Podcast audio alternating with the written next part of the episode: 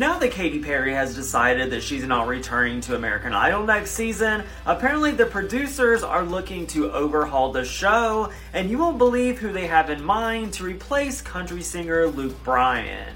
Apparently, Katy's departure was an ultimate shock to the producers, and they've already been looking for new country singers to replace Luke if he decides not to return. According to new reports in the Daily Mail, country singer Jelly Roll, who has blown up on the charts this year, is number one in their consideration. He's currently serving as a guest mentor on this season of the show, and they are plugging him in to see how viewers react to him.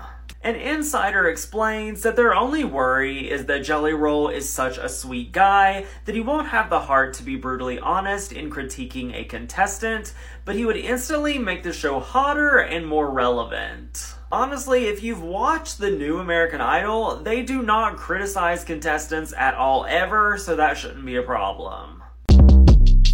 Short Cast Club